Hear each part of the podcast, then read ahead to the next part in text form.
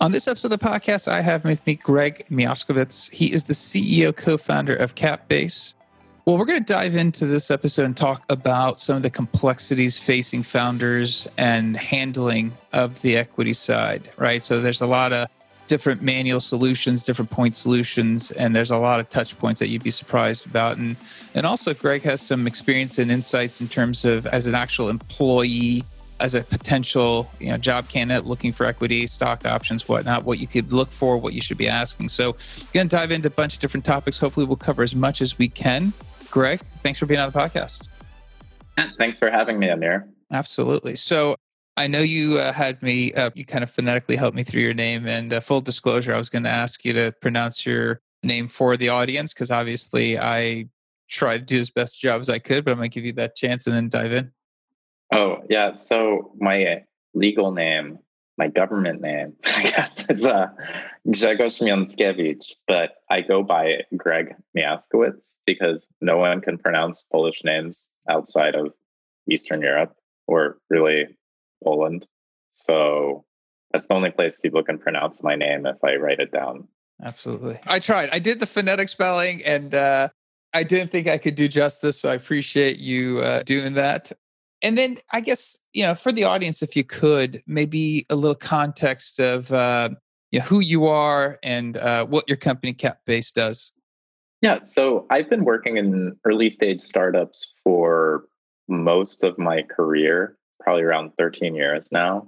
And I actually took probably an unconventional path to enter the world of tech. I actually studied the humanities as in philosophy and history and economics. And then I did graduate research in philosophy and then ended up abandoning academia. And I ended up going back to tech, which is something I learned to program at a very early age. I've also been always fascinated by design. I applied to art schools and almost went to school for design. And I actually kind of think in retrospect, I should have studied industrial design because I've been fascinated with the design of everything from cars to furniture. But it is similarly interesting to build digital products, whether that's an experience on your computer or mobile phone. And so I started out working kind of at the conjunction of design and engineering, working in UI design, product design, and also front-end development. I then did some full-stack engineering work and then switched over to working in product. I founded my first company in 2014. We developed a real-time bot detection software. That company was called Swarm. And so the way that worked was something similar to CAPTCHA, but the user didn't know they were being tested. And this was completely real time. This is like a piece of JavaScript that could be thrown into any web page or ad unit. And then we would identify if that impression or page view was shown to a human or a bot. And we sold that company in 2016 to Integral Ad Science, where then I led up some of the advertising fraud and bot detection R&D at the company for a couple of years. It was one of their three core product lines. And then Integral was bought by Vista Private Equity in the summer of 2018, and I left soon after that. And the day I actually quit was the day I incorporated CapBase and bought the domain name. And I'd already been doing the research that went into the product, from talking to founders to talking to VCs about how they get data from companies and do financial reporting, to talking to lawyers about how they provide services to early stage companies to identify really the scope of what we're building and what went into the product vision and roadmap. And what we're really trying to solve at CapBase is problems that I have seen personally as a founder, as an advisor or investor into companies, also as an employee of early stage startups as well. Doing really common things like hiring an employee and giving them stock options, incorporating the company, doing business registrations, that often falls into the lap of one or two of the founders who, before they start a company, they might not know how a cap table works. They have no idea what the compliance requirements are for their company. Most of them don't have access to good lawyers. frankly, the good corporate startup lawyers exist in a few tech hub cities, and it's a gated referral network in the sense that you have to have an intro from another founder or investor to get a partner from the law firm to speak to you. Then you have to pitch them on your company, and they will size up your idea and you as a person in order to decide whether to take you on as a client, because they're effectively taking on early stage companies as business development for getting relationships established with startups before they become big, so that they can make a lot of revenue post Series A from these companies. So effectively, or until the company reaches that stage, it's completely loss leading for the law firm. They either don't make any profit or they lose money on the work they're doing for early stage companies. So most founders don't have really great legal help. The ones that do, like let's say you have a lawyer from Orrick or Fenwick or Gunderson Dittmer, Perkins Cooey, that relationship, because of the financial incentives I just spoke to you about, that it's financially loss leading for the law firm, effectively you're their lowest priority client unless you're contacting them about fundraising or an M&A scenario. Their response time is crappy, and they don't volunteer information that founders need to know. And founders are afraid to ask questions because every time they send an email, it costs $800 to $1,000 an hour billed in 6-minute increments, right? So you're going to be spending $80 to $100 an hour just to have an email skimmed by your lawyer. So simple things like, when do I need to file this form to keep my company compliant in California, fall by the wayside. A lot of also executed legal agreements are frankly lost. No one organizes the document room properly. And the company ends up really spending a ton of money that is preventable fees, right, on cleaning up their document room and doing corporate housekeeping before they raise their first real money from investors or go to try to sell the company. Let me ask you this question. So you started CapBase knowing that this gap existed, and you had gone through some of the trials of getting, the right documents in place, getting associated with the right person, and you had actually gone through it. How many times do you come across a founder that just doesn't even know what question to ask just because they have an idea, they're going to run with it, and then it's like, well, hold on, time out? Yeah, so often when I talk to founders, they have no idea what they're doing with regards to the optimal jurisdiction. Like they think it's basically that they can set up an LLC in their home state and that's fine, and they can convert it later. Mm. That process, depending on what state they register an LLC in, may be rather tedious to convert it to a Delaware C corporation. Moreover, because of this conversion, in many cases, both the founders as well as the investors lose out on a tax discount through a qualified small business stock. So it is often preferable to have the company be registered as a Delaware C corporation from the get-go if the founders believe that they are going to be raising money from outside investors. Then they'll have a need for something like multiple classes of shares within the corporate structure of their startup. And I guess when you're kind of approaching, if I'm a founder and I'm, looking at that, I could make that mistake. When you're going back to raise funds, and if I haven't, properly, done the setup, and maybe I'm not a Delaware company, I just, hey, I'm in California, I'm doing it. Are investors going to look at that and be like, hey, that's not optimal, you're less desirable, you got to go fix that, come back? How do the investors look at it? Investors will want to invest if it's a great opportunity, and maybe in certain rare exceptions, willing to overlook this sort of structure, or they'll demand that the conversion take place. It might be a thing where it has to happen before the money is wired, even though the investment agreement might be completed. Yeah, I mean, so it sounds like a great idea. Hey, it doesn't matter. We're gonna invest, but there's other cases where investors will just straight up not talk to you, though. Especially angel investors at the early stage of a company, they're like, I don't deal with LLCs. Basically, the tax issues when you're converting it into a C corp are non-trivial in complexity, and also potential cost.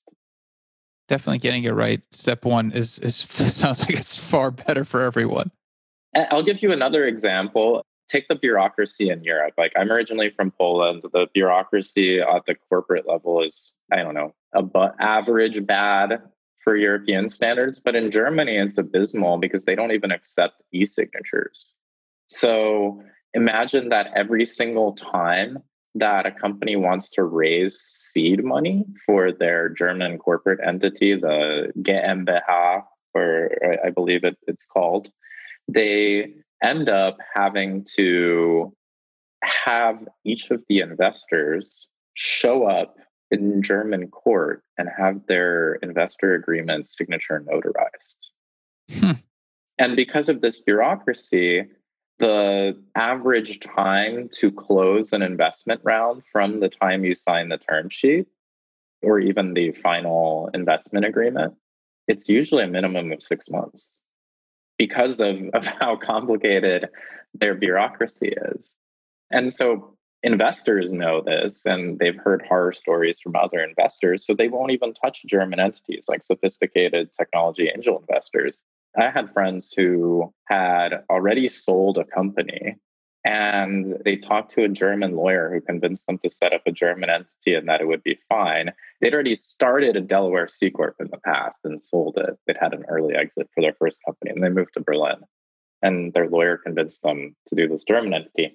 And everyone I tried to introduce them to was like, well, I don't really do the German companies, so I'll talk to them once they have registered in Delaware as a C Corporation.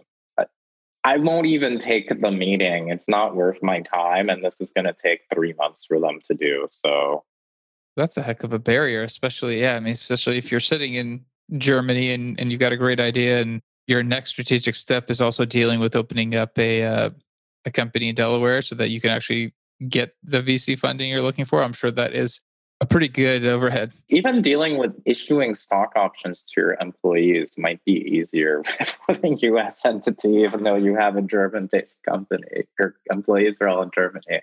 That's hypothetically true in some jurisdictions.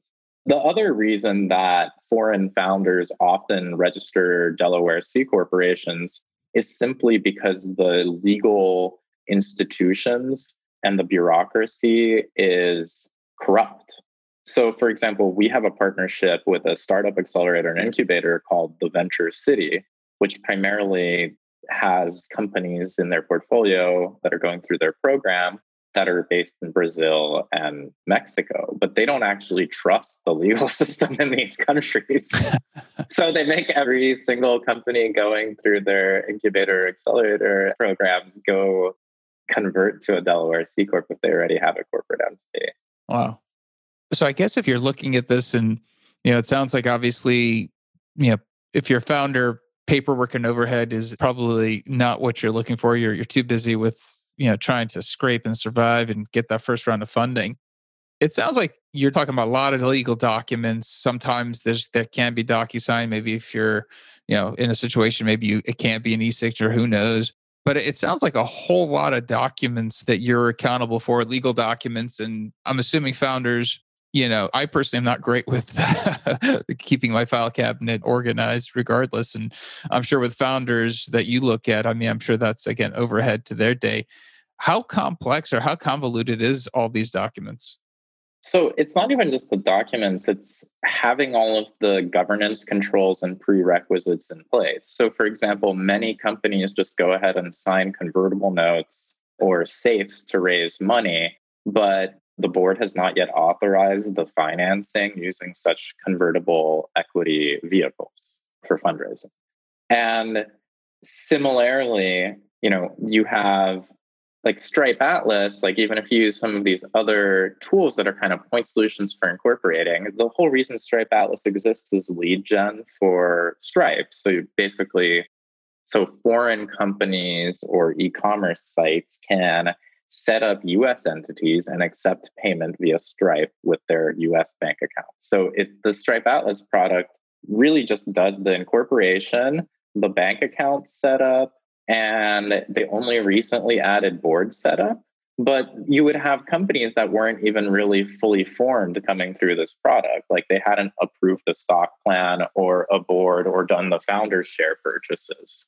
And it's kind of funny, like if you look through the customer support forums, because what happens is you incorporate this company, the work on Stripe Atlas, you incorporate a company, you get a company that's not even fully set up, and then they just link the founders to a zip file of GORIC documents, like template documents from this major corporate law firm. The problem with that is that founders don't know how to use these documents. So they might, for example, execute an advisory agreement with a restricted share award to an advisor.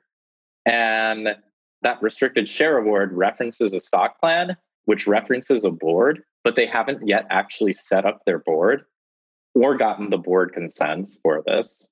And they might not have ever had the board approve a stock plan. So if you look through the customer support complaints about Stripe Atlas, it's because basically founders can shoot themselves in the foot with all these template docs that don't have any kind of governance controls around their usage or getting the required consents for their authorization within the corporate board structure. Is that governance that you're talking about? I guess when you're starting off and you get all these documents and you're trying to execute them, they're all templates.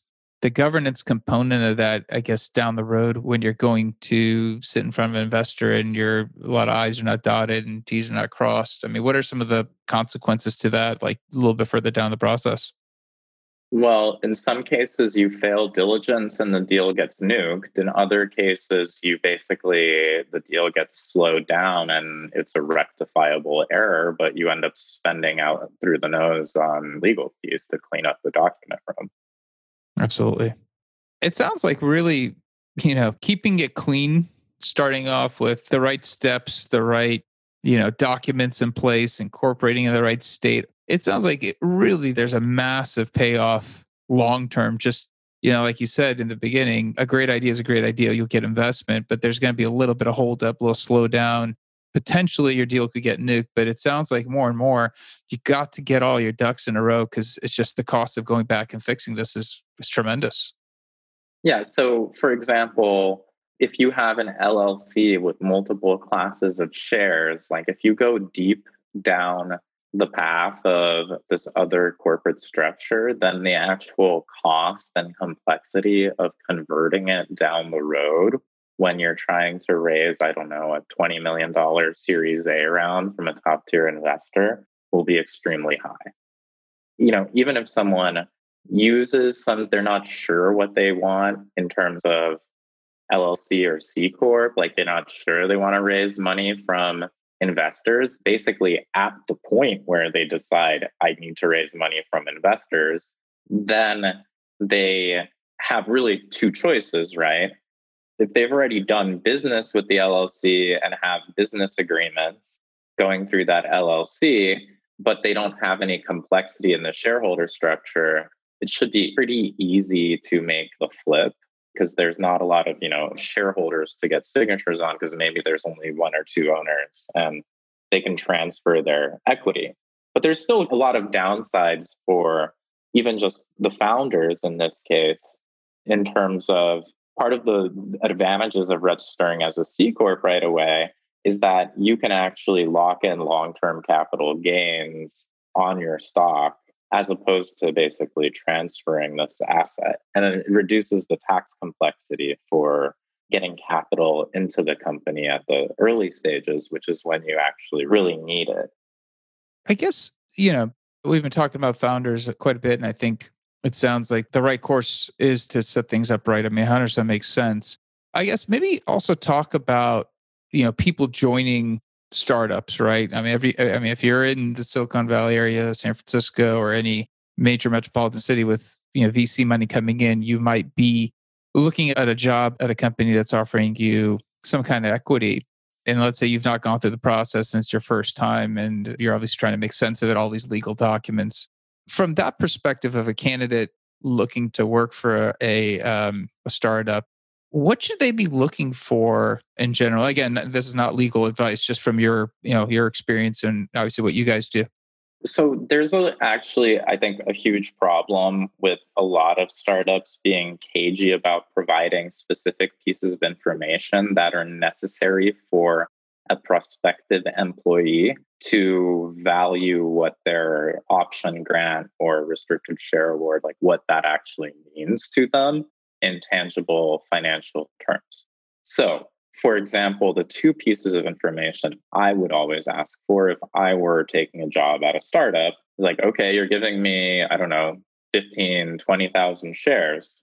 How many outstanding shares are there? Basically, you need to know what percentage of the company you're getting. If someone refuses to tell you this information, it's kind of sketchy, because if I'm getting 10,000 out of 10 million shares, that's very different from 10,000 out of 50 million shares, or 100 million, or 1 million too, right? So the refusal to communicate that information is really, I think, sketchy on the part of the companies, and HR managers really should be forthcoming with this information. The second question I would ask would be, what was the last 409A? Basically, how does that translate into your share price? Because you can only be offered shares at fair market value. So you need to know what your exercise price is. So let's say you would be able to exercise your stock options at $10 a share. Well, that's not as great as if you could exercise your options at $1 a share, because then the potential upside is huge. The difference in potential upside is huge on a per share basis. So there's a lot of factors to consider here, but really what you want to know is, what is the exercise price of my stock? And then how does that compare to the valuation in the last investment round and potential valuation in the future of this company?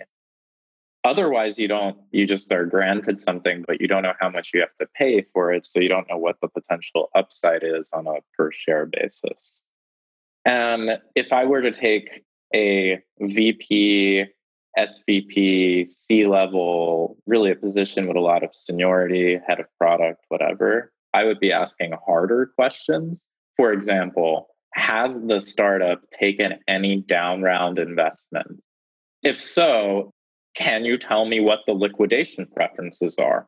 Because frankly, they don't have to give you the full cap table, but you need to know what the liquidation preferences were established in the down round. So for example, this company took a financial hit because of COVID, and they took a subsequent investment round where the valuation dropped 30% from their previous investment round. Okay?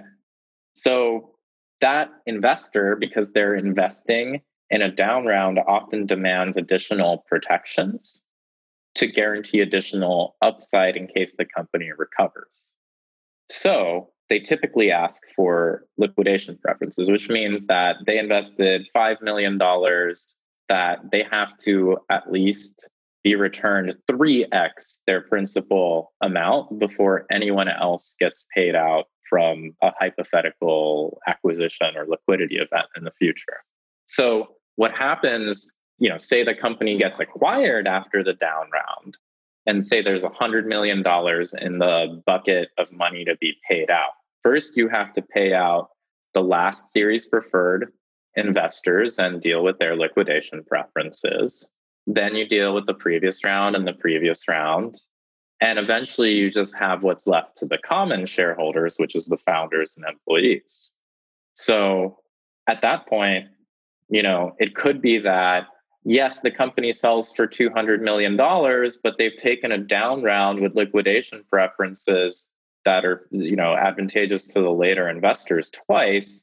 So what's left for the founders and employees is $20 million distributed over 200 employees, which isn't really a great payout for anyone because of the liquidation preferences.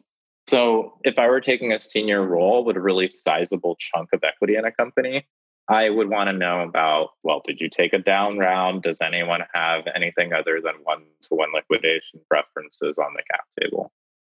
Interesting. That's some great insight. I guess, depending on if you're first time around or you're looking at a higher level executive, type of role. I mean, there are a lot of other things that you should look into when you are vetting a potential job offer from a startup. And the biggest ones are founder personality and founder dynamics. You really have to know, how are the founders as human beings? What are their incentives? What are they trying to do with this company? Are they realistic about the business goals? Are they realistic about how to execute on them? Do they really work well together as a team? And you want to avoid, kind of like megalomaniacal, really egoistic founders. They're not going to be fun to work with. I worked in tons of early stage companies, and myself as a manager of a company and, now 15 employees, I don't necessarily know, okay, this is like my positive body of knowledge about this is good managerial practices. But I've seen every single anti-pattern in early stage startups with immature management. And I avoid those anti-patterns and just try to listen to people and lead with empathy and create structures for feedback to avoid some of these pitfalls I've seen. And so that's something to definitely look out for. The second thing is to look at what the processes are that are in place in the team. For example, do you have proper project management and project planning, or are things really being done kind of on a whimsy because some customer asked for something and the CEO flipped out about it and we have to drop everything you're doing and build something totally different? Similarly, do you have proper product management processes? Because these things often fall by the wayside as you're trying to build an MVP, and it's hard to institute them in a culture of, people who are hacking on something day in, day out. And a lot of the people who are pretty strong hires from an engineering perspective in the early days of a company are not great team members really for a growing company. So there's a lot of managerial changes and process changes that need to happen once a company goes past like 10 people, or, things don't really get done very efficiently. And there's a lot of miscommunication and mismanagement going on unless they have the right processes in place for decision-making and prioritization and planning. Awesome, man. That's some fantastic insight. And I know, you've gone through it, you've experienced it. And I guess, to bring it full circle, you've created a company, CapBase, that, is trying to help address some of these issues in terms of helping founders, account for the process and making sure things are done the right way. I guess, talk to us a little bit about what you guys do as well at CapBase, because I'd like to just kind of touch on that, because it sounds like, with your experience and the business that you've founded now, that this might be a great fit for a lot of people out there. Yeah. So what we try to do is really simplify life for founders so they can worry about building a product, a great product, and making their customers happy instead of worrying about the administrative tasks for running a company. So you can think of us as startup admin as a service, or SaaS with an extra A, sassy. We've built a streamlined workflow for a lot of kind of core actions that every company needs to take, like whether that's doing an incorporation or business registration, bringing on board an advisor, hiring an employee and giving them stock options, raising money, using a SAFE or convertible note. And through those streamlined workflows, we automate the financial and legal record keeping, as well as any compliance and governance required around those actions. So the way that works is, whether you're incorporating your company and buying your founder shares, or you're hiring an employee and giving them stock options, or you're raising money from investors, the workflow is more or less the same. We walk the founders through customizing and generating standard legal agreements. We visualize to them what the impact is to the cap table. So like, what percentage of the company are you giving this employee? How does it compare to other employees? What percentage of your employee's stock option pool is left? Or in the investment case, let's say, what percentage of the company would you be selling to the investor in these different scenarios where this safer convertible note would convert in the future? So we model that out. So then once the founder is ready, they fully understand what they're doing and what the impact is to their cap table. They issue the contracts for signing in our system. We do the e-signatures. We also electronically process the payments, which is typically done with a manual wire transfer or a physical check. And we digitize that using APIs, and we use Plaid Link API to, or Plaid Link SDK to connect into the company bank account and route the payments that way. And so this actually solves a pain point, not just for the founders on the administrative side, because I'll tell you how it works as a founder. Like, we raised money from 4 angel investors last December. They each for $25K, each for on the exact same terms, each in the same week. They all signed the paperwork. 3 of them wired the money, and I had no idea who didn't pay us because there's no labels on these wires from investors. It's just like a random account ID and routing number.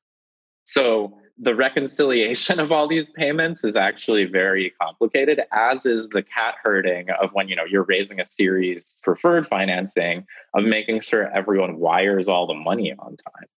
And then on the investment side, every single time you invest into a new company as an angel investor, you basically have to send over a signature block and manually initiate a wire transfer or pay like a back office administrator to do this for you. And that whole process could be simplified by doing what we do, is just basically, it's like PayPal, right? You connect your bank account to PayPal once, then you are paying for another thing using PayPal, whether that's eBay or some other website or a New York Times subscription.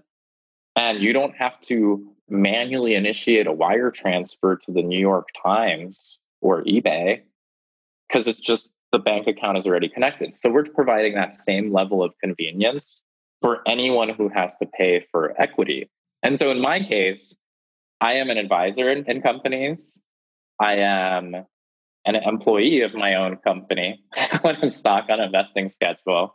I am an investor shareholder in some companies, but these purchases are really being manually orchestrated. So it would solve a huge administrative pain point to, one, have the data in the same place, but also simply just not have to manually do wire transfers every single time, and then have all my documents in the same place. So just switching gears back to the product of the workflow, we do the e-signatures, we process the transactions. Then as soon as the transaction goes through, the cap table is automatically updated in real time. There's no manual data entry, as if you were, like it's the case when you're using Carta or captable.io or any of the other equity management solutions.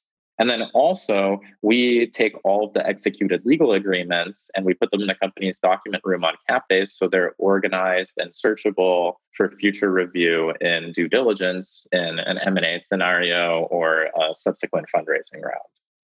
It sounds like you guys take a lot of the extra effort. And I think early in the podcast, we talked about the importance of doing things right and not having to go back and either slow or derail issues. It sounds like, you know, you've got a pretty darn good product to help somebody keep it organized, stay on track. I love it. I mean, it sounds like it's definitely a need for the industry. I mean, a lot of people are working on it, but you have a unique insight. I think it's fantastic. I appreciate you sharing. If anyone listening out there wants to give our product a try and is ready to incorporate their company, you can go to capbase.com. And if you have any questions about our product, you can hop on the intercom chat and me or my co-founder will respond to you in a few minutes.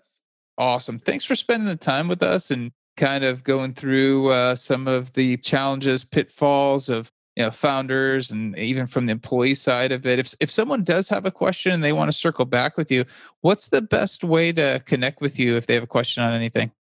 My email is greg@capbase.com. Okay. Awesome. We'll drop that in the show notes. And I appreciate you being on. Thank you very much. And I can't wait to get this out there for people to listen. And that's it for this episode. We'll be back again with a new episode, new guest, In the meantime, I ask for two things. One is please subscribe to the podcast. It's just been growing really quickly. And I think for whatever reason, these algorithms really rely on those subscriptions and we're seeing huge growth. So thank you, thank you, thank you. And also feedback. If there's topics you want us to cover, if there's something you didn't like, we can improve on the podcast. We're all ears. We want to improve it. We want to provide more value. But until next time, thanks.